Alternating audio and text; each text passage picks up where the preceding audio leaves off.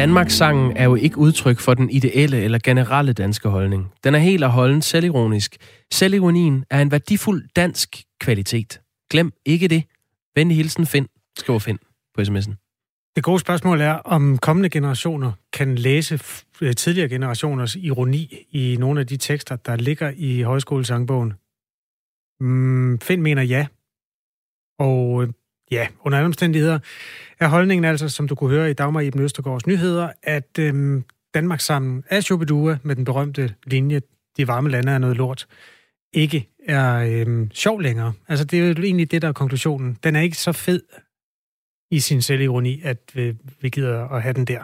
Nej, det var, vi hørte fra Søren Lavnbjerg, som sidder i Højskolesangbogsudvalget øh, tidligere. Til det har Henrik fra Aarhus skrevet, er det den Søren Lavnbjerg, der lægger stemme til Disneys Aladdin?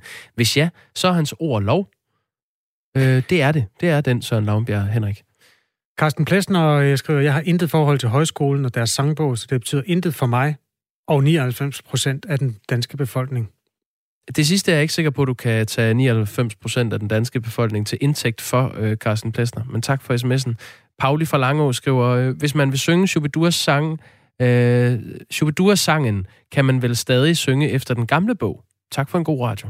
Ja, det kan du lige tro, du kan. Alle, der har gået på højskole, øh, gemmer eller i hvert fald 99 procent af dem, der har gået på højskole, gemmer den der blå øh, højskolesangbog, som, øh, ja, hvad skal man sige, kondensatet af, af den tid der. Øh, det gør jeg i hvert fald selv. Jeg har aldrig bemærket, at Shubidua-sangen er der i. Der er, der er mange sange, der er bedre. Og, det... og Shubidua-sangen er jo alle steder alligevel.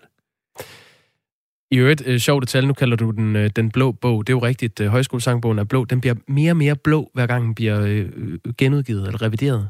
Så, så bliver omslaget mere blåt, mørkeblåt. Ikke fordi din, den falmer mere og mere, den du sammenligner med? Nej, nej, altså det, her, det, er, det er noget, jeg helt faktuelt kan stå på og sige, det er sådan, man gør. Altså den bliver en lille smule mere blå. Okay. Det er bare sådan en fun fact. Det gør den bare ikke rent politisk. Der bliver den mere og mere radikal, øh, vil nogen øh, sige. Det er jo på en eller anden måde en kampplads for øh, noget værdikamp, det her. Og om der er, hvad skal man sige, om det er udtryk for sund fornuft, at afspejle den del af samfundet, der holder ramadan. Det vil nogen mene. Andre mener, at det er et øh, statement fra den radikale del af højskolebevægelsen, at sangen Ramadan i København nu har fundet vej til sangbogen. At det sker samtidig med, at øh, sådan en Shubidua-sang, den hopper ud, det er, ja, der er nogen, der synes, det umuligt kan være tilfældigt. Og stort set samtidig med, at sådan en Shubidua-sanger går bort. Jakob han øh, sammenfatter øh, trådene her i en sms. Er man det mindste i tvivl om, hvorvidt Michael Bundesen mente noget som helst ondt om de varme lande, så find videoen, hvor Shubidua spiller til åbningen af Storbæltsbroen i 1997. Se det største smil i verden, når linjen falder, og få et på egne læber. Klokken er 8 minutter over syv. Det her er Radio 4 morgen. Øhm, jeg ved ikke, om vi er klar med historien. Jo, det er vi. Vi skal simpelthen tale om øhm, mink og mutationer, som måske ikke eksisterer. Ja, en øh, række professorer har nu gennemgået det videnskabelige grundlag for at aflive alle mink og lukke hele Nordjylland ned, som det er sket. Deres konklusion er klar. Kloster 5-mutationen, som man har fundet i mink og i nogle mennesker her i Danmark, øh, som var regeringens og Statens Serum Instituts primære argument for at nedlægge minkerværet, er ikke så farlig, som den er gjort til. Det skriver Berlingske i dag. Godmorgen, Jens Lundgren. Godmorgen. Professor og overlæge i infektionssygdomme ved Rigshospitalet. Du har læst og gennemgået det videnskabelige grundlag. Hvad gør, at vi ikke skal frygte kloster 5-mutationen? Altså først og fremmest vil jeg sige, at det er jo en, øh, data er jo meget forløbige, og det vil tage mange måneder at komme frem til en konklusion. Øh, så, men på det, øh, de data, som der er lagt frem nu, øh, er der ikke nogen overbevisende øh, øh, bevis for, øh, at den her variant øh, ikke kan øh, rammes af de vacciner, som der er under udvikling i, i øjeblikket.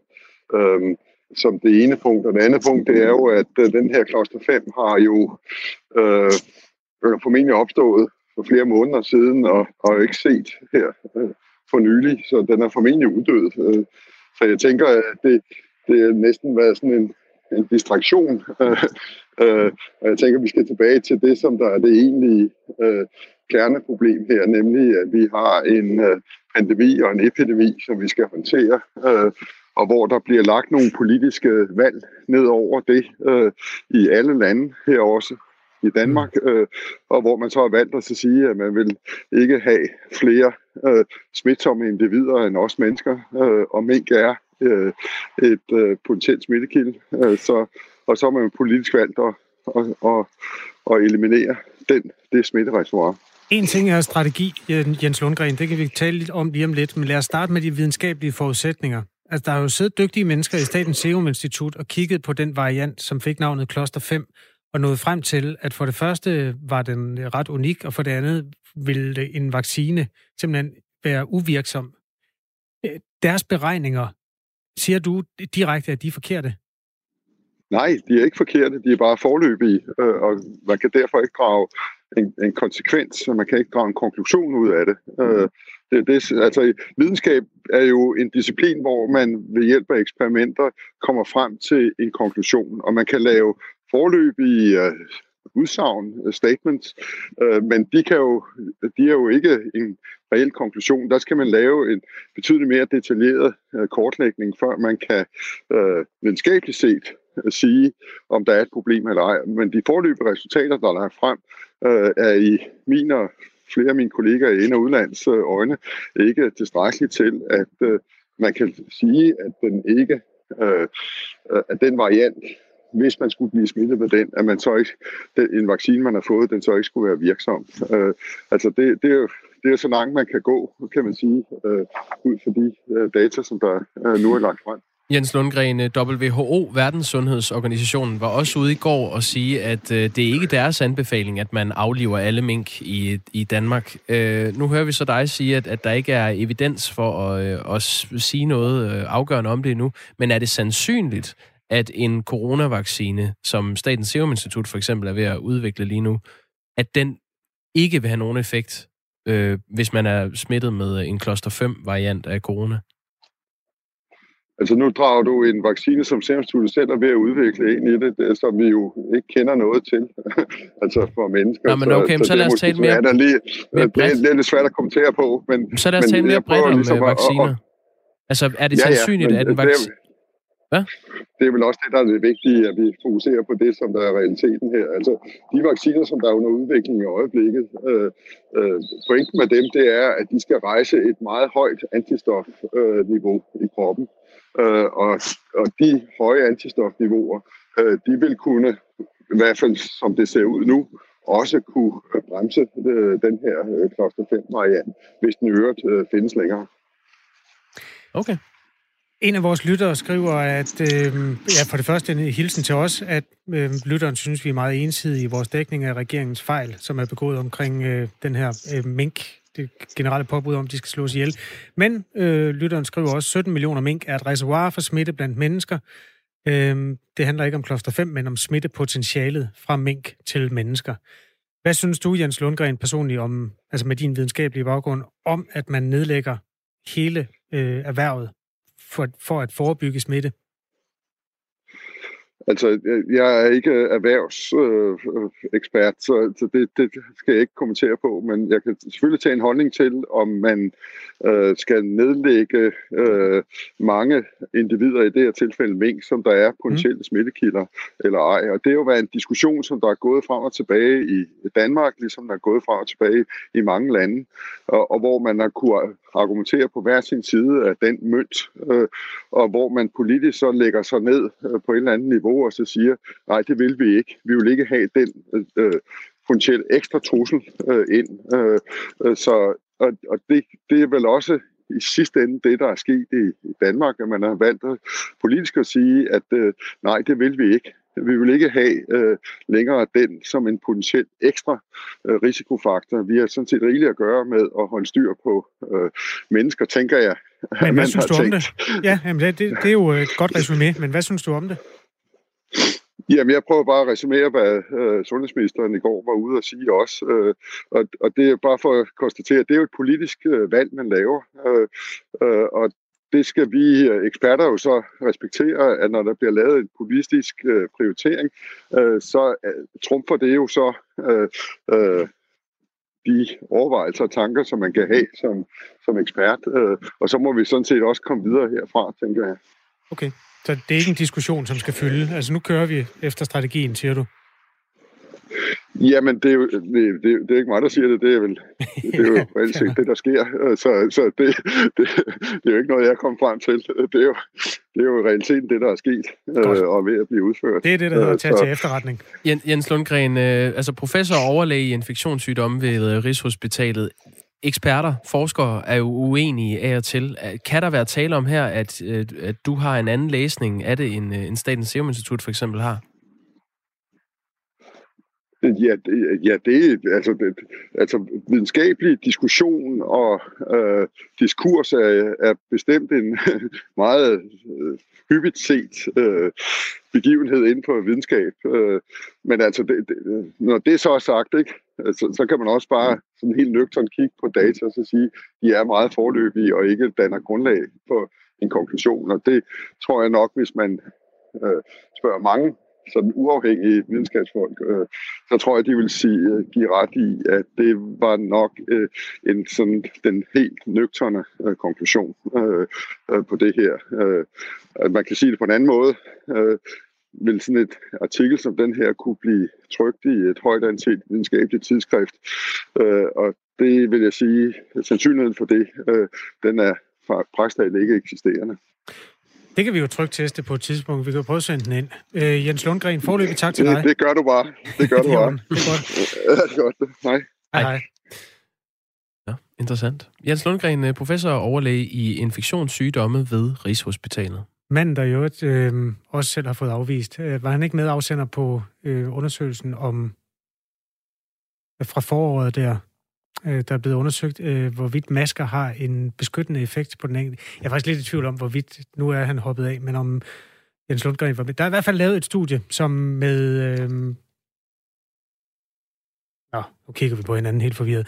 Anyway, Nej, der bliver... men lad os lige, ved du hvad, det kan vi skulle lige finde ud af, fordi jeg ved, at uh, blandt andet Thomas Benfield fra uh, ah, det kan være, det er ham, Hvidovre, øh, ja, ved du, jeg tror ikke, at uh, Jens Lundgren er en af dem. Nej, det vil også være fuldstændig usmageligt at sidde og beskylde ham for det. Øh, kom lige med fakta der. Thomas Benfield er en af medafsenderne på den øh, undersøgelse af maskerne, som heller ikke blev optaget i et videnskabeligt øh, tidsskrift. Øh, The Lancet og to andre afviste den danske undersøgelse, og det er en af grundene til, at den ikke er offentliggjort endnu. Ja, og hvis Rigshospitalet havde en lidt hurtigere server, så kunne jeg komme ind og se, hvem de andre er.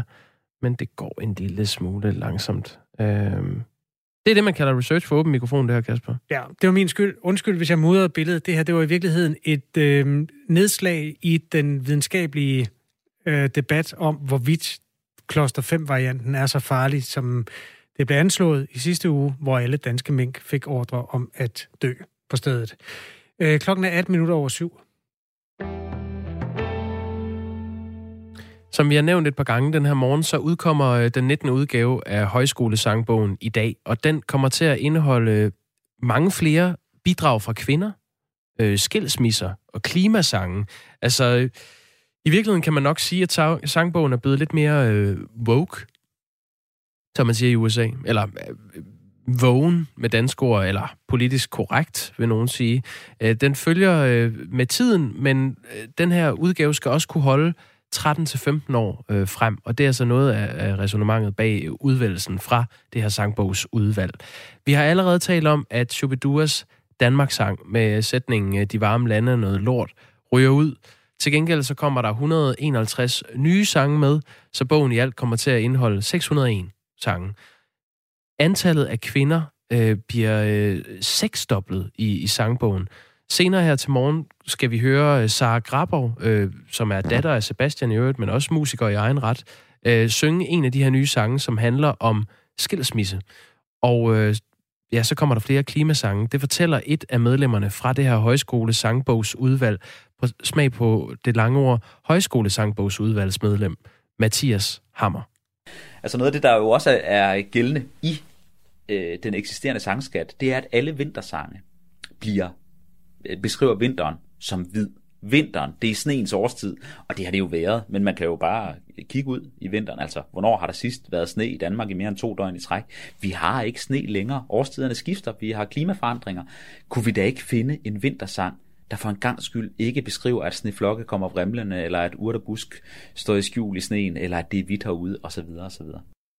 Det sagde Mathias Hammer, altså medlem af Højskolesangbogsudvalget. Og øh, vi kan jo lige komme med et par eksempler på de sange, der så er kommet med. Øh, her er det en sang, der hedder Dommen er kommet, ingen appel.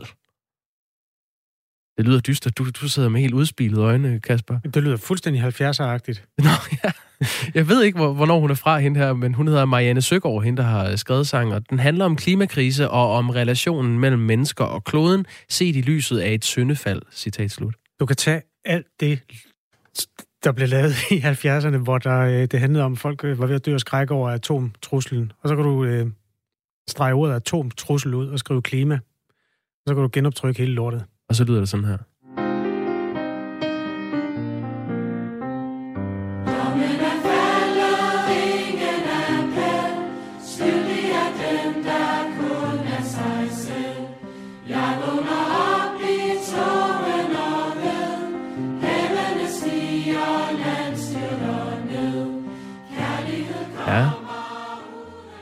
Kærlighed kommer uden kontrakt. Hvem kan forvalte menneskers magt? Mægtige mænd gør kun, hvad de vil. Skal jeg give op og lade stå til? Jamen, det ringer nok, det lyder som noget fra 70'erne. Øh, Lisbeth Smedgaard Andersen har skrevet sangen Vist vil de komme, om at arterne uddør og øh, månederne ændrer sig.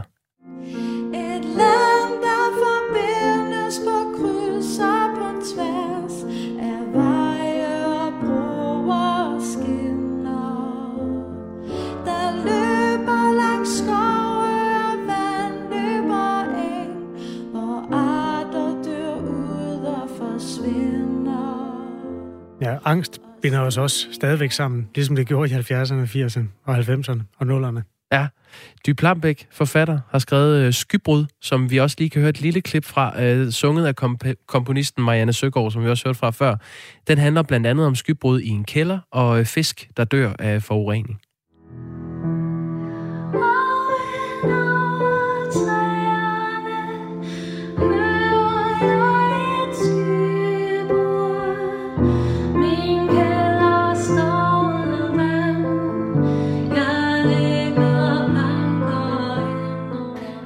Klokken øh, 7.35, øh, altså om kvarters tid, taler vi med øh, Jørgen Carlsen, som er formand for Højskolesangbogsudvalget, om for det første, hvorfor Danmarks, øh, eller Shubiduas Danmarks sang ryger ud, og om klimasange og de her nye sange om regnbuefamilier og skilsmisser, der, øh, der ryger ind. Og hvis du sidder, Kasper, og øh, tænker, hvad, hvad må man snart sige, og øh, hvad med den danske sang, øh, er en ung blond pige, er den stadig med? Det er den. Tak, bare rolig. Skriv ind, hvis du har en holdning til det her på øh, 1424. Start beskeden med R4. Nu er klokken 7 minutter i halv 8. Der er et stykke jura, der går, øh, kommer til at fylde rigtig meget i de kommende måneder og måske år. Det er spørgsmålet om, hvad minkavlere egentlig har ret til nu, hvor det står klart, at regeringen gerne vil aflive alle danske mink. De kan selvfølgelig få en eller anden grad af kompensation, men der er jo mange begreber, mange juridiske stier, der krydser hinanden lige i det her felt. Et af dem er det ord ekspropriation, som vi bedst kender fra, når et hus bliver beslaglagt af staten, revet ned, og grunden bliver brugt til at lægge en motorvej på eller lignende. Øhm, Hanne Mølbæk er partner ved Bæk Brun og specialist i offentlige og miljøretlige forhold. Godmorgen til dig. Godmorgen. Hvordan kan der blive tale om ekspropriation i forhold til minkene? Ja, jeg kan godt forstå, at du undrer dig, fordi normalt taler vi jo om ekspropriation, som du siger, når vi øh, tager et stykke jord, fordi vi for eksempel gerne vil lave en vej. Men det er faktisk sådan, at når man laver lovgivning i Danmark, så skal man altid overveje, om lovgivningen indeholder ekspropriation. Og det betyder, at man også skal overveje, om dem, der bliver ramt af den her lovgivning, skal have fuldstændig erstatning. Her har vi jo ikke nogen lovgivning. Der er jo nogle mennesker, der har disponeret ud fra noget, de har fået at vide, de skal gøre. Men alligevel er det altså en grundlæggende ret, øh, at ejendomsretten er ukrænkelig, og vi skal alligevel ind og overveje, om det er ekspropriation, og de skal have fuldstændig erstatning. Jeg har tidligere på ugen talt med enhedslistens øh, fødevareordfører Søren Ikke Rasmussen, som øh, altså altid har været modstander af minkavl i bred forstand, og synes, det er fint, nedlæ- altså, at man nedlægger erhvervet. Øh, men han siger, at selvfølgelig skal de have erstatning. Han går så ind og alligevel føler sig berettiget til at forhandle lidt om prisen, fordi han siger, at øh, det er et meget trykket marked. Kan man det, når man eksproprierer? Siger, altså for det første sige, nu beslaglægger jeg lige din ejendom, og så efterfølgende sige, den er ikke så meget værd, fordi kineserne kan lave den billigere. Nej, det kan man øh, heldigvis ikke, skulle jeg sige. Det, der er det afgørende, når man skal have fastsat en ekspropriationserstatning, det er, hvad værdien af ens ejendom er. Så hvis man har et øh, dejligt hus i Næstved, som kan sælges for 5 millioner kroner, det er markedsprisen, så skal man have 5 millioner kroner. Men det her er meget anderledes, for her eksproprierer vi ikke et hus i Næstved. Her eksproprierer vi virksomheder. Og erstatningsfastsættelse ved ekspropriation af virksomheder er ikke noget, vi gør ret tit. Så derfor er det en ret kompliceret øvelse, vi skal ud i, når vi skal finde ud af, hvad de pågældende minkavlere har krav på i erstatning. Man skal, man skal her tænke ind i det, at man både, når man køber en virksomhed, så man interesserer man nok for, hvordan det går med virksomheden, hvordan er det gået, hvordan ser deres regnskabsresultater ud. Men det har selvfølgelig også en betydning, hvad det er, der venter i fremtiden. Er der et efterspørgsel på skind, eller er der ikke? Hvordan regner man med, at det vil udvikle sig? Og her skal man altså se bort fra corona, og det gør det ikke mindre udfordrende at lave erstatningsfastsættelser i de her sager. Der sidder nogle mennesker, der skal øh, lave de her stykker papir, og jeg gætter på, at de har ondt i ørerne allerede over at høre de skiftende øh, forklaringer og de skiftende scenarier, som man arbejder med. For tiden er der to modeller. Altså, der er en for minkavlere, der ganske enkelt vil ud af branchen på baggrund af den her masseaflivning. Og det er dem, hvor der bliver tale om ekspropriation. Så er der også nogle avlere, der egentlig gerne vil blive ved med at være minkavlere, genoptage det, når øh, man på et eller andet tidspunkt kan få lov igen. Der bliver talt om 2022, og der er så kompensation. Mm, altså, hvad er det, hvad er faldgrupperne, hvis man kan sige det på den måde, for, for dem, der siger, ja. jamen, min virksomhed er blevet eksproprieret? Ja. I virkeligheden så tænker jeg, at det er meget fornuftigt, at man opererer med sådan en valgmulighed. At den pågældende kan selv vælge, om øh, vedkommende vil ligge i dvale, som de kalder det i lovforslaget, eller om de vil eksproprieres og have erstatning. Så overordnet er det, en, er det en god valgmulighed. Men det er selvfølgelig øh, kritisk, hvis man nu her, når man er frustreret og ramt af alt muligt, træffer den forkerte beslutning. Hvis du for eksempel beslutter dig for, at du kan godt ligge i dvale, kan man så fortryde? Kan man så vælge at gå tilbage og sige, nej, jeg vil hellere eksproprieres, når nu lige øh, støvet har lagt sig? Det er den første ting, jeg kommer til at tænke på. Og så tror jeg også i virkeligheden, nu ved jeg lidt mere om mink i dag, end jeg gjorde for nogle timer siden, 48 timer siden. Mm. Men jeg tror faktisk ikke, der er ret mange minkavlere, der kan ligge i dvale i et år, og så bare vende tilbage igen. Altså det er jo ikke kartofler, de dyrker. Det er jo et, øh, det er jo et meget specialiseret erhverv, og for mange vedkommende, så tror jeg allerede, det er slut at genoptage det om et års tid. Det, de skal finde ud af, er altså, om man vil have kompensation, eller man vil have den der ekspropriationserstatning. Hvad vil du foretrække, hvis du var minkavler? Øh, det kommer meget an på, øh, hvordan din virksomhed kører. Hvis du har en virksomhed, hvis vi snakker om, at vi bare går frem efter de almindelige ekspropriationsregler og bare fastsætter en erstatning, så tror jeg, hvis jeg var minkavler, som havde en god virksomhed, hvor jeg ved, at der er, ville have været en efterspørgsel, der ville have været nogen, der havde købt den, hvis ikke at der var kommet en coronasituation, så tror jeg, at jeg vil gå efter at få en erstatning. Fordi så får du din markedspris, ligesom parcelhuset i Næstved kan sælges til en god pris. Okay. Men modsat, hvis jeg har en lille familiedrevet virksomhed, som ikke er nogen er interesseret i at købe, fordi at den ikke har nogen markedsværdi, men den passer nu engang til mig, og den er jeg glad for, og jeg havde sådan set ikke tænkt mig, at jeg skulle ud og sælge den, så tror jeg, at jeg var gået efter en, en kompensation, fordi den er uafhængig af mit økonomiske tab. Men det, jeg i virkeligheden håber, hvis jeg, hvis jeg lige kan tilføje det, det er, at man i de her politiske forhandlinger øh, kombinerer de to løsninger, sådan så man i virkeligheden lægger et sikkerhedsnet ud i form af en kompensation for de mennesker, der desværre sidder med en virksomhed, som måske ikke er så meget værd i et almindeligt marked, altså hvis vi ser bort fra corona. Så det bedste ville være en kombinationsløsning, hvor man både kunne vælge mellem den ene og den anden type erstatning. Men det er som sagt meget kompliceret, det her område. Tak fordi du vil øh, hjælpe med at kaste lidt lys på det. Hanne Mølbæk. Selv tak. Partner i Bækbrun og specialist i offentlige og miljøretlige forhold. Regeringen og Folketingets partier forhandler stadig om den økonomiske kompensation, og forhandlingerne fortsatte øh, ja, ud på natten i går og bliver genoptaget i dag, når man ellers på et tidspunkt er færdig med at diskutere alle de andre ting, der hører til mink-historien. Michael skriver på sms'en, jeg ved ikke, hvor han har sine tal fra, men nu hænger vi dem ud i radioen. Øh, minkavlerne er med nuværende lovgivning berettiget til ca. 200 kroner per mink. Minkskinnet var på vej op i rekordpriser før nedslagningen. PT 400 kroner per skin og stigende. Det er sgu da et tab. De danske skin øh, når de priser. Kinesiske dårlige discount skin når ikke de danske til sokkerholderne. Radio 4 morgen er nået til nyhederne. Dagmar Eben Østergaard er klar. Klokken er halv otte.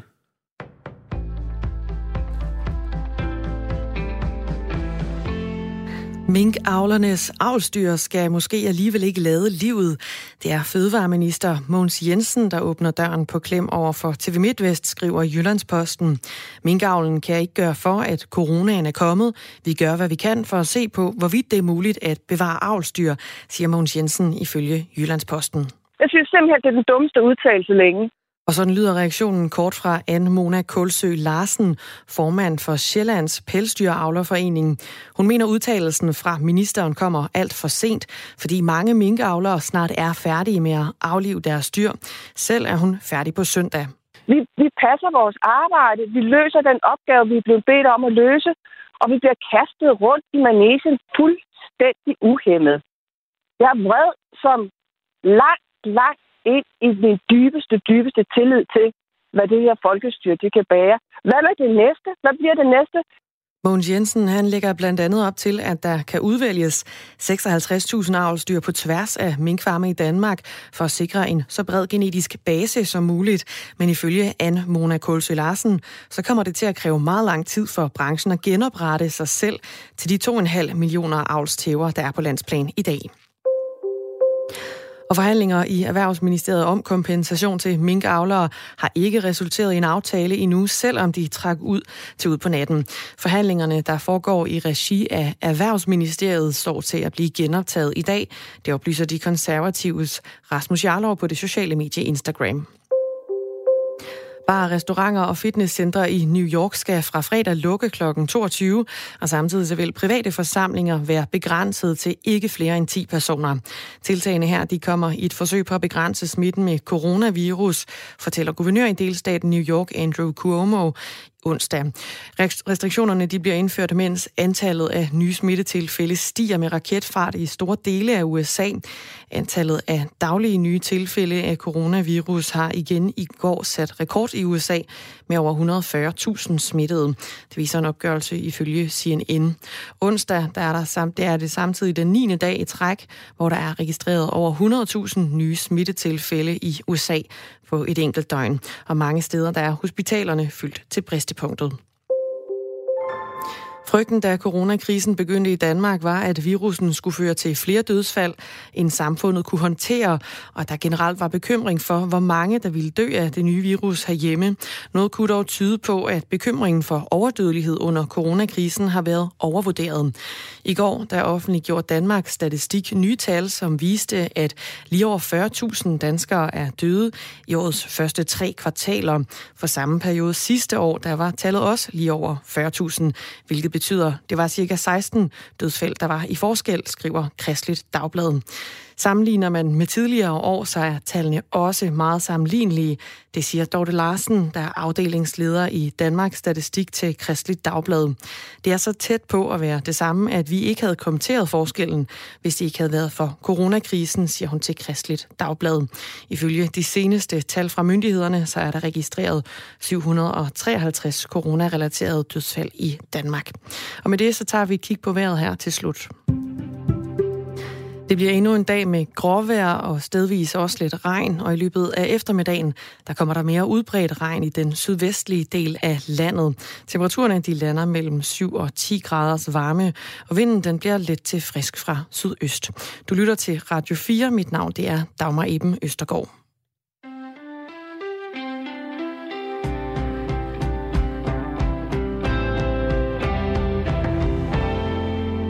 Der er mange gryder k den her morgen i Radio 4. En af dem handler om højskolesangbogen. Den skal vi øh, vende tilbage til lige om lidt. Der er en værdikamp, som eksisterer mange steder i øjeblikket, som også udspiller sig der.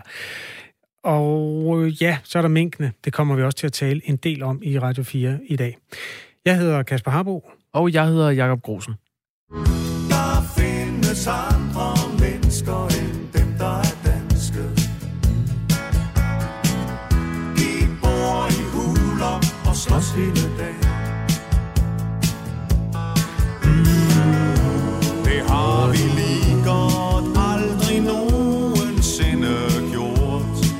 Hvorfor?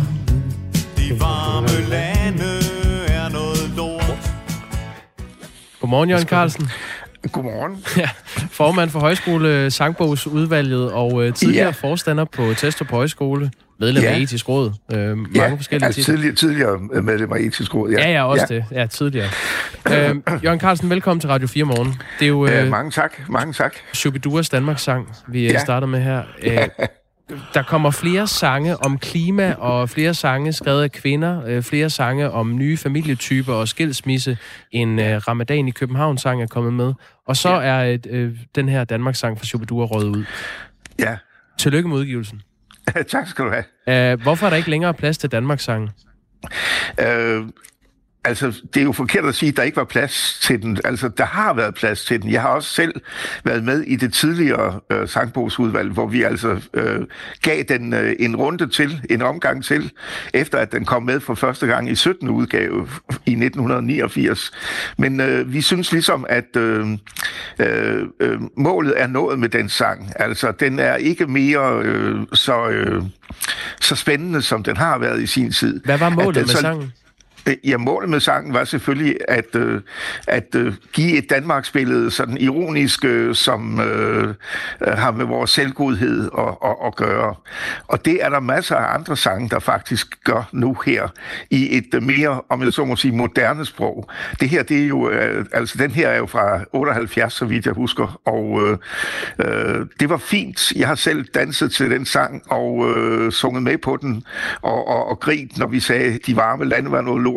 Men øh, et eller andet sted, så øh, holder ironien også op, og, og så melder alvoren sig.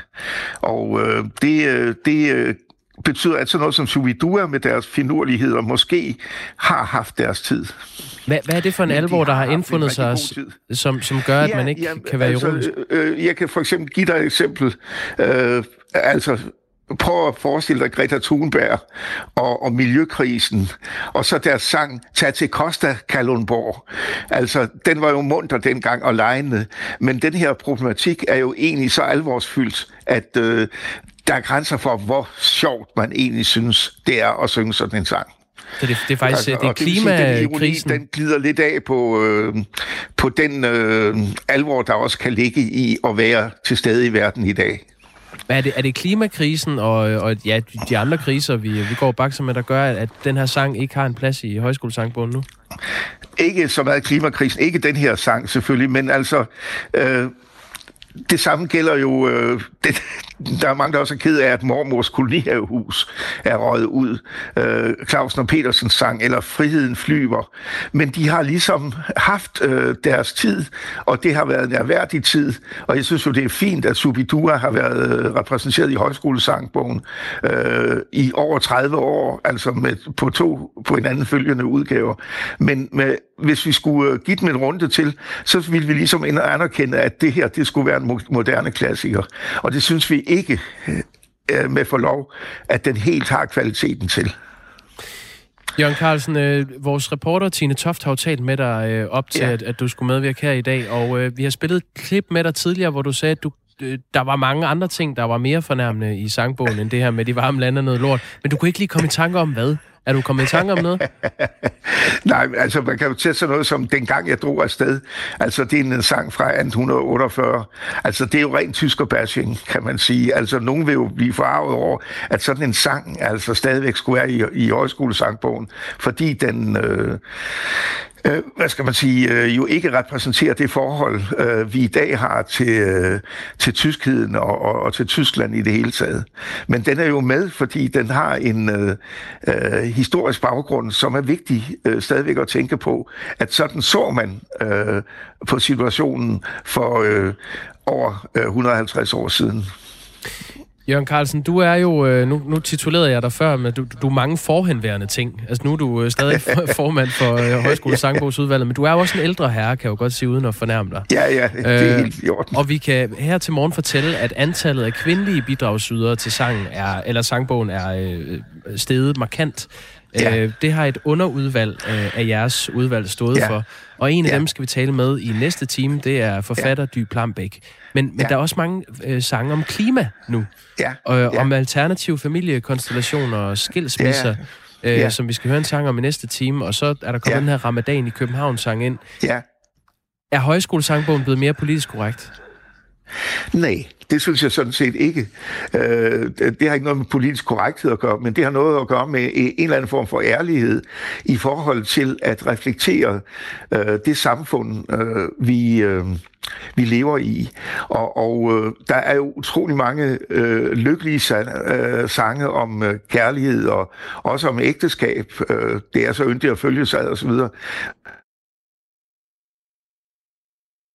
Nej. Var det det? Mistede vi øh, forbindelsen til øh, Jørgen Carlsen? Sådan er det nogle gange. Det, det der sker, er, at, at Jørgen Carlsen medvirker på det, vi kalder en uh, tieline. Det er en app, man har på sin telefon. Og hvis der er nogen, der ringer på ens telefon, så ryger man af den linje. Det er stærkt problematisk. Fuldstændig Vi lever i forfærdeligt. 2020. Du kan, man kan beame dig ind i, uh, ikke mit soveværelse, men en anden, uh, hvis man ville. Hallo? Teknologisk. Der var Ja. du! Jørgen Carlsen. Kom Ja, tilbage. der var jeg igen, ja. Nå, det er godt. Fik du lige var der Ja. lige en rotte i fælden, eller ringede telefonen? Nej, jeg tror, det er fordi, øh, øh, de står dernede fra Danmarks Radio og, og vil lave noget tv med Ej, lad dem hænge. Lad dem Ja, hænge. lad ud med dem. Ja. Møbler for døren. Prøv at høre, øh, Jørgen Carlsen. Vi, vi diskuterede en ting for et stykke tid siden, øh, Jakob og jeg, for en halv time siden. Når man lytter til de sange, som er moderne, som handler om klimaangsten og sådan noget, det virker faktisk som om, man kan tage alle de steder, hvor der står klima, og så kan du skrive atomkraft i stedet for, og så har du en til en de samme sange, som folk gik og sang i 70'erne. Vil du anerkende den præmis?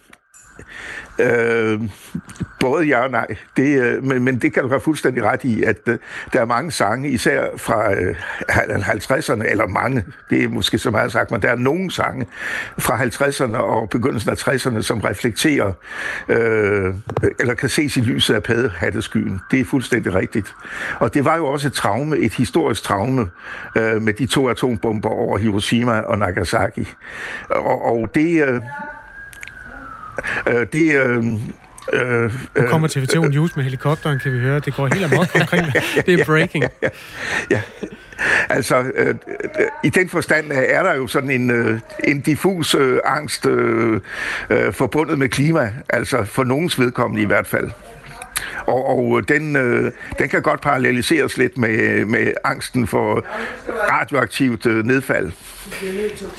Det lyder simpelthen som om, at øh, det hele, hele den øh, aktivistiske del af Danmark er på vej ind i din øh, privat bolig i øjeblikket. Er du okay, Jørgen Carlsen? Ja, men ved du hvad, jeg tror, jeg bliver nødt til at afslutte om ganske få øjeblikke. Ja, men ved du hvad, lad os bare øh, slippe dig her, Jørgen Carlsen. Altså Ja, formand det- for... det er godt, øh, t- tak for det, og tak for... Øh, ja, ja. tillykke med det hele.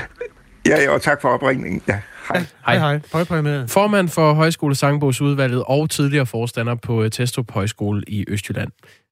Lidt over 8 kommer Sara Grabov ind, øh, musiker, sangerinde, og synger sin nye sang til sangbogen. Den handler om øh, skilsmisse. Så skal vi også tale med øh, forfatter Dy Plambæk, det er lidt over halv ni, om øh, hvordan det her underudvalg til udvalget har valgt og fravalgt for at få flere kvinder ind i bogen. Øh, ja, det er vel det. Er der, er der noget, du vil høre, Kasper? Hvad tænker du på?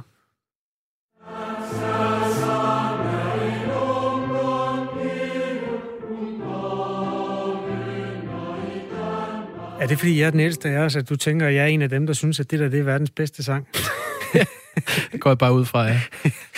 ah, det er jamen, altså fedt, fedt nok. Den er der endnu. Nå, det, det er i hvert fald, øh, vi, vi øh, fortsætter med at beskæftige os med øh, højskolesangbogen og meget andet øh, her til morgen. Vi kan lige tage en sms fra Mia. Chokerende, at Danmarks sang er røget ud. Den er stadig et nationalt klenodie, og måske endnu mere aktuel end nogensinde. En ramadan-sang har intet at gøre i den nye sangbog.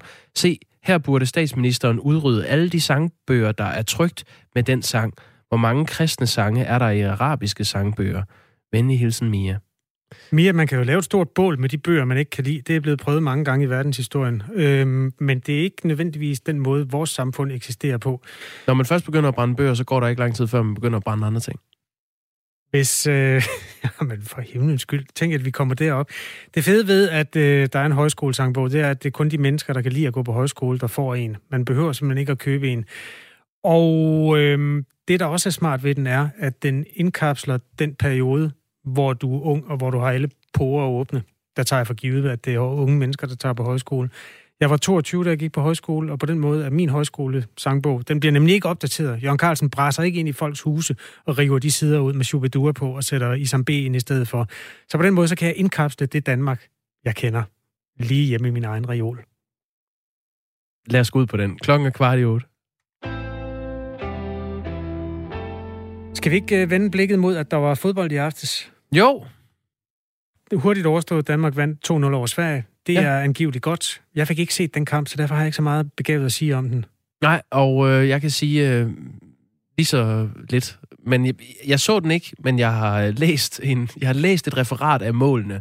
Jeg ved, at det var Jonas Vind, angriber fra FC København, der. Mm. scorede det første mål i anden halvleg. Og øh, den sidste blev sendt ind af Alexander Bar fra Sønderjyske. Således oplyst på den, så vil jeg vende blikket mod en anden kamp, som øh, fangede mit blik, nemlig at Malta har fået sig en sejr. Malta er jo ikke nogen stormagt inden for fodbold. Nej, det var da helt... Hvem har de vundet over? Jamen, det var så Liechtenstein, der Nå. Havde taget flyvemaskinen og fløjet til Malta og fået sig en røvfuld på øh, 3-0. Stillede de med stærkeste hold? Det er jeg simpelthen ude af stand til at svare på. De stillede med 11 mand fra Okay. Liechtenstein. Det Ja. er den regel, der er.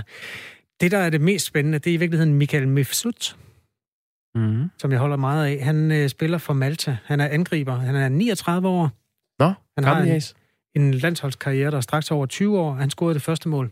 Målet til 1-0. Hvor mange kasser har han lavet øh, i sin landsholdskarriere for Malta? Ja, det er godt, du spørger. Han har lavet, jeg tror, det var nummer 43, det der. Øhm, Det, der gør ham mest interessant, er i virkeligheden, at han øh, møffer sig opad på listen over de spillere, der har spillet flest landskampe i verden. Han har spillet 100 og nogen af 40 nu. 143, 42 mål, siger Wikipedia. Ja, og jeg er ikke helt 100 på, at den er opdateret øh, komplet, men det skal jeg svare dig på lige om lidt. Jeg sidder simpelthen og kigger på...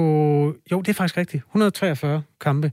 Jeg sidder og kigger på øh, listen over de, de spillere, der har spillet flest landskampe i verden. Og det, der faktisk går igen, det er, at det er ikke øh, stormagterne, der har den type spillere, der holder længst. Mm.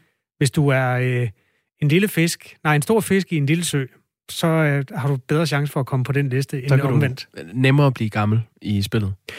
Den spiller, der har... Lad os tage en, lille quiz. Øh, hvem tror du ligger nummer et på listen over flest landskampe? Jeg vil sige så meget, at det er en Ægypter, og han hedder Ahmed til fornavn. Jeg tænkte nok, ham kender du ikke. På anden pladsen øh, en mand fra Oman. Jeg vil sige så meget, at han hedder Ahmed til fornavn. Mohammed? Han hedder Ahmed Mubarak. Lad os lige tage etteren også. Ahmed Hassan fra ah. Ægypten har spillet 184. Nå. På anden pladsen Ahmed Mubarak fra Oman, der har spillet 179 landskampe. Tredje pladsen er delt mellem øh, Mohammed fra Saudi-Arabien med et lidt svært efternavn, og så en, der hedder Badr al-Mutawa fra Kuwait. Du nævner kun nordafrikanske stater nu. Ja, men altså, det er ikke øh, mig, der har lavet listen. På femte pladsen er der en mand fra Mexico, og man skal helt ned på sjette pladsen, før der Oh, er en, men hvem er det? Det kan være, jeg kender ham. En målmand. Øh, jeg kender Ochoa, men han er ikke gammel nok. Det er en øh, målmand fra Italien, som er ret høj. En målmand fra Italien har rekorden for flest landskampe for Mexico. Nej, nej, prøv at høre. Jeg sprang bare mexikaneren over, fordi ham kender du heller ikke. Nej. Men på sjette pladsen er der en mand, du kender. Han er målmand fra Italien.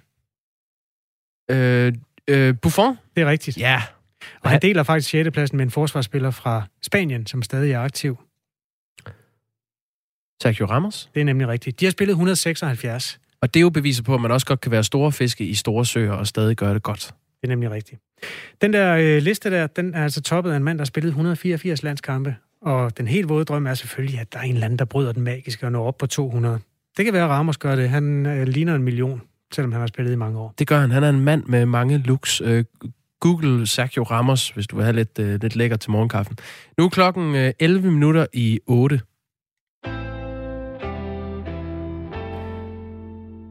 En anden kamparena er den politiske, og der er i centrum for kampene i øjeblikket selvfølgelig allermest fødevareminister Mogens Jensen. Han sad i går i en meget varm stol til samråd, og det hele handlede om den ordre, nogen vil kalde en opfordring, som i sidste uge blev givet til aflivning af alle mink i hele landet. Vi skal have en anmeldelse af Mogens Jensens indsats i den penible situation, og den øh, skal leveres af Henrik Kvartrup. Godmorgen. Øh, godmorgen. politisk redaktør på Dagbladet BT. Hvordan vurderer du øh, Mogens Jensens, øh, skal, skal vi kalde det forsvarstale? Jo, jo, men altså, han, altså hvis ambitionen var at overleve, så, så, så bestod han vel testen. Altså, men, men man kan sige, at det, det, det var jo ikke, fordi han kom ud øh, synderligt stærkere, end da han gik ind snarere øh, tværtimod. Han har jo lige fået lov at, at, at dingle et par dage ekstra øh, efter det der samråd. Men, men altså, det var jo også en næsten umulig opgave øh, for Mogens Jensen at gå ind og overbevise øh, Folketinget og, og befolkningen om, at øh, nej, men der er ikke noget at komme efter her, alt er gået efter bogen. Øh, det, det, det, det, det formodede han ikke, og det tror jeg heller ikke, der var nogen, der havde forventet, fordi Mogens Jensen har en meget, meget dårlig sag. Hvilke spørgsmål står vi tilbage med i dag? Ja, vi står tilbage med, med, med, med spørgsmålet om, hvordan kan ikke bare Mogens Jensen, men øh, en hel regeringstop beslutte sig for noget så omfattende, som at lukke en landsdel ned, øh, gjorde et helt erhverv, altså minkerhvervet, uden at en eller anden i lokalet på de møder, der fandt sted forud for, at det blev meldt ud, lige spurgte, har vi overhovedet øh, loven med os her? Og, og, og, og jeg må bare for egen regning sige, at jeg finder det overordentligt usandsynligt, at for eksempel på det der koordinationsudvalgsmøde, øh, der finder sted tirsdag, dagen før de melder det ud, hvor statsministeren er til stede, hvor Mogens Jensen er til stede, hvor departementcheferne er til stede, herunder en departementchef, der har været tidligere departementchef i Justitsministeriet. Er det ikke bare en i det selskab lige rækker fingrene i vejret og spørger, har vi loven, lovgrundlaget på plads? Det finder jeg meget usandsynligt. Ja, de fleste kender nok fakta i sagen. Øh, regeringen besluttede sidste uge, at alle mink i Danmark skal aflives. Siden er det kommet frem, at øh, ordren var ulovlig. Det kræver lovhjemmel at kunne beslutte det, og sådan en har et flertal i Folketinget ikke vedtaget endnu. Spørgsmålet er, hvad fødevareministeren vidste, da han gav ordren. Nye dokumenter viser ifølge DR, at embedsmænd hos Fødevarestyrelsen mindst en uge før Mette Frederiksens pressemøde var klar over, at der ikke var lovhjemmel til at gøre det her. Ifølge Mogens Jensen selv var han ikke informeret om det. På samrådet i går spurgte enhedslisten Mogens Jensen, øh, om han havde fået det at vide, og der svarede han, jeg kan svare klart nej til, at jeg vidste det. Jeg var ikke klar over det, da regeringen traf beslutningen på et senere pressemøde. Der er så øh, tro, der er så et tvivl om, øh, hvem der taler sandt, og hvem der vidste hvad, og så videre. Øhm, hvordan stiller al den her usikkerhed Mogens Jensen, Henrik Kortrup? Jamen altså, øh, jeg betegnede Mogens Jensen som dead man walking for et par dage siden, og det vil jeg sådan set gerne øh, fastholde. Altså, jeg mener, det er et spørgsmål om tid, før Mogens Jensen enten selv trækker sig, eller øh, bliver tvunget til det øh, af, af et eller flere af regeringens øh, støttepartier. Øh, men det er klart, det, det, det, det stopper jo ikke derved, fordi der vil jo være mange, der der, der vil sige, jamen hvis Mogens Jensen har et problem her, hvorfor er det så lige, at, at statsministeren ikke har, har et problem? Men det er den politiske realitet bare den, at der ikke kan findes et flertal for, at, at statsministeren skal gå af, fordi så skal hele regeringen gå af, og det, det kommer ikke til at ske. Men, men, men jeg kan sagtens forestille mig, at, øh, at Mogens Jensen kommer til at betale prisen for det her. Det kan jeg sagtens forestille mig. Hvad tror du, der skal til for, at regeringens støttepartier vil tilslutte sig de blå partier og kræve Mogens Jensens afgang? Altså, fordi det er jo der, der, man skal... skal... Der, ja, altså, der skal bare et af støttepartierne til, så, så er der et flertal mod Mogens Jensen, og, og, spørgsmålet er, om de når helt dertil. Jeg kunne sagtens se et eller andet forløb, hvor Mogens Jensen inden da øh, stod et opslag på Facebook om, at han ikke stod i vejen for regeringen for i arbejde, og derfor så videre. Okay. Øh, det, det, det, det, det, det, det, er jo sådan en, i hvert fald en kendt model, men, men ellers er det jo rigtigt, så har de jo givet ham frem til øh, onsdag i næste uge, hvor øh, der er udarbejdet en redegørelse. Man kan så i øvrigt undre sig over, hvorfor der skal gå otte dage med at, at udarbejde sådan en redegørelse. Det, det burde vel være rimelig nemt at sige, hvem har vidst hvad, øh, hvor, hvornår. Men det skal altså tage, øh, det skal altså tage otte dage. Så vil jeg bare lige sige, i forhold til, til de der øh, embedsmænd øh, har meldt ud, øh, Fødevarestyrelsen, at de godt har vidst, det var ulovligt. Altså man opererer jo i politik med øh, et fænomen, der hedder øh, cover my ass øh, øh, udtalelser. Og det er noget embedsmænd øh, traditionelt gør, hvis de føler, at der er sådan en risiko for, at de er ved at blive øh, syndebukke for øh, noget, politikerne egentlig har ansvaret for. Og så går, så går embedsmændene ud og siger, men hør du her, du skal lige vide, jeg vidste altså sådan og sådan og sådan, altså underforstået, det må øh, politikerne også have vidst. Så jeg, jeg, jeg ser altså mere de der udtalelser fra Fødevarestyrelsen som sådan en klassisk cover my ass, der i virkeligheden får mig for, for, for, for, for øh, presset på Mogens Jensen og dermed også hele regeringen til at, og statsministeren til at vokse. Der er mange politiske skandaler i dansk politik, og du lyder sådan helt rutinepræget, næsten træt, når du beskriver, hvordan en Nej, øh, minister går af. Okay. Nej, det, det, det er selvfølgelig også øh, smør på brødet for en politisk redaktør, kan man sige, når der sker noget på den, i den arena. Henrik Kvartrup, øh, politiske skandaler er i Danmarks historien blev øh, blevet toppet af Alberti for mange år siden, der tog af kassen, og der var Poul Slytter, der måtte gå. Hvor øh, på en skala fra 1 til 10, bare for at gøre det helt rituelt, hvor, hvor stor en skandale kan det her ende med at være? Jamen, altså, det, det synes jeg er svært at sige, for der er jo altså også en tendens til, når man lige er midt i, i forløb, så synes man, det er kæmpestort, og når man så lige får lidt på afstand, så kan det måske synes mindre. Men, men grundlæggende vil jeg sige, at det forhold, at en regering griber ind i en hel landsdel, og ikke mindst ødelægger et helt erhverv, uden at have sikret sig, at øh, der var lovgrundlag til det. Der er vi altså helt oppe i den tunge ende, fordi det på en eller anden måde er, det er jo demokratiets øh, kronjuveler, vi er ude og røre ved her. Altså hvis en regering synes, den er nået dertil, at den kan handle og gøre meget alvorlige ting, bare fordi, at det synes den, den skal, uden at have et demokratisk øh, grundlag for det, øh, jamen så er vi jo ikke længere et demokrati, så er vi jo en bananrepublik. Skal Og- Mette Frederiksen der gå så? jeg, Der, der, der, tror jeg, der tror jeg, at de færreste ønsker, vi skal hen. Øh, og derfor er det selvfølgelig alvorligt, at man ikke sikrer sig, at man har loven på sin side, inden man laver noget, der er så alvorligt. Så i det lys er vi, synes jeg, oppe i den tunge ende. Ja, men øh, flere lyttere spørger, hvor er det så, at Mette Frederiksen ikke skal gå? Det var i virkeligheden hende, der udtalte de bevingede ord på sin Ja. yeah. knirkende Skype-forbindelse. Ja, men det er jo noget med, hvad, der, hvad er de politiske realiteter. Og den politiske realitet er lige for øjeblikket, at øh, der kan findes muligvis til ud til et flertal for, at Mogens Jensen skal betale prisen. Men du får ikke nogen af partierne i øh, støttepartierne til at sige, at, at Mette Frederiksen skal gå samme vej.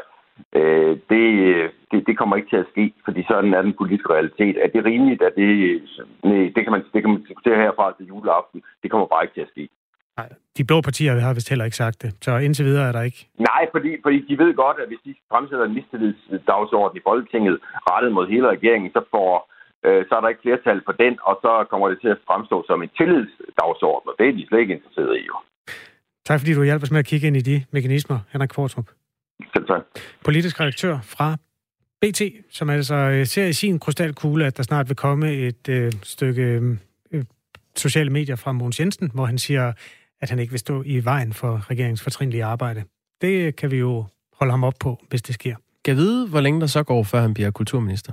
Det kan vi tage et vedmål om øh, efter udsendelsen, Kasper. Der er en, der skriver, det var sgu da Mette, der stod og sagde, at alle mink skal aflives. Øh, også avlstyrene. Husk, det talte ord kan ikke trækkes tilbage. Nej, internettet glemmer aldrig. Jeg har stusset over øh, Mette Frederiksens brug af øh, Facebook i de her dage. Altså hun er jo en aktiv øh, statsminister, både på Instagram og Facebook, og på de sociale platforme generelt. Har hun bagt igen? Nej, og der er heller ikke risengrød til børnene, men hun lagde i, efter, i går eftermiddags et øh, opslag op, som det er en meget, meget lang smør, som hun indleder. øh, Nu skal jeg se, hvad toppen er. Jeg har nogle overvejelser om corona, jeg gerne vil dele med jer, og jeg håber, I vil læse med. Og så kan jeg ellers slå dig for, at der er mange klamamser, før vi skal ned til Tak til alle, der bakker op. Ligegyldigt, hvordan vi vender og drejer det, så handler det altså først og sidst om corona. Del dette, hvis du er... Jeg gætter bare.